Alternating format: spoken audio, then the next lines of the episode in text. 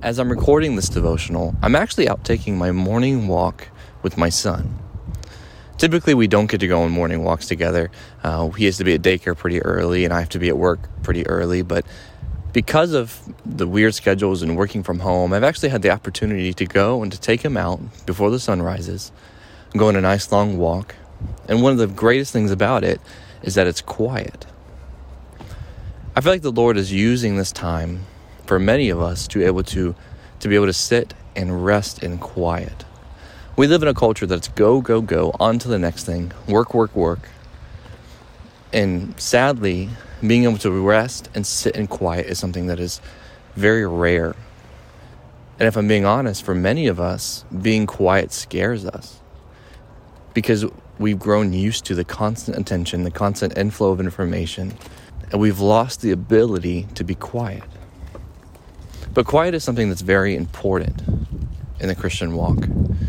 Jesus often exemplifies this by going away, like in Mark chapter 1 and verse 35, waking up early before everybody else, going out and praying in a alone, quiet location. And he does so because in the quiet, there's an invitation to hear from God, and like unlike any other time. In the quiet, we are actually to get alone with our thoughts, to allow God to speak to us to allow God to speak life into us, to reveal things in our hearts and our mind and emotions that we've been neglecting. The quiet is an opportunity to grow deeper in intimacy with God.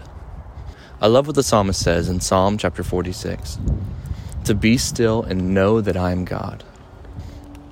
And so today, I know it's a short one, but I would encourage you to lean into those moments of quiet, to not be afraid of them, to not neglect them, but to take advantage of this time, like unlike any other time that we've had, to be quiet, to rest in that, and to grow closer with our God.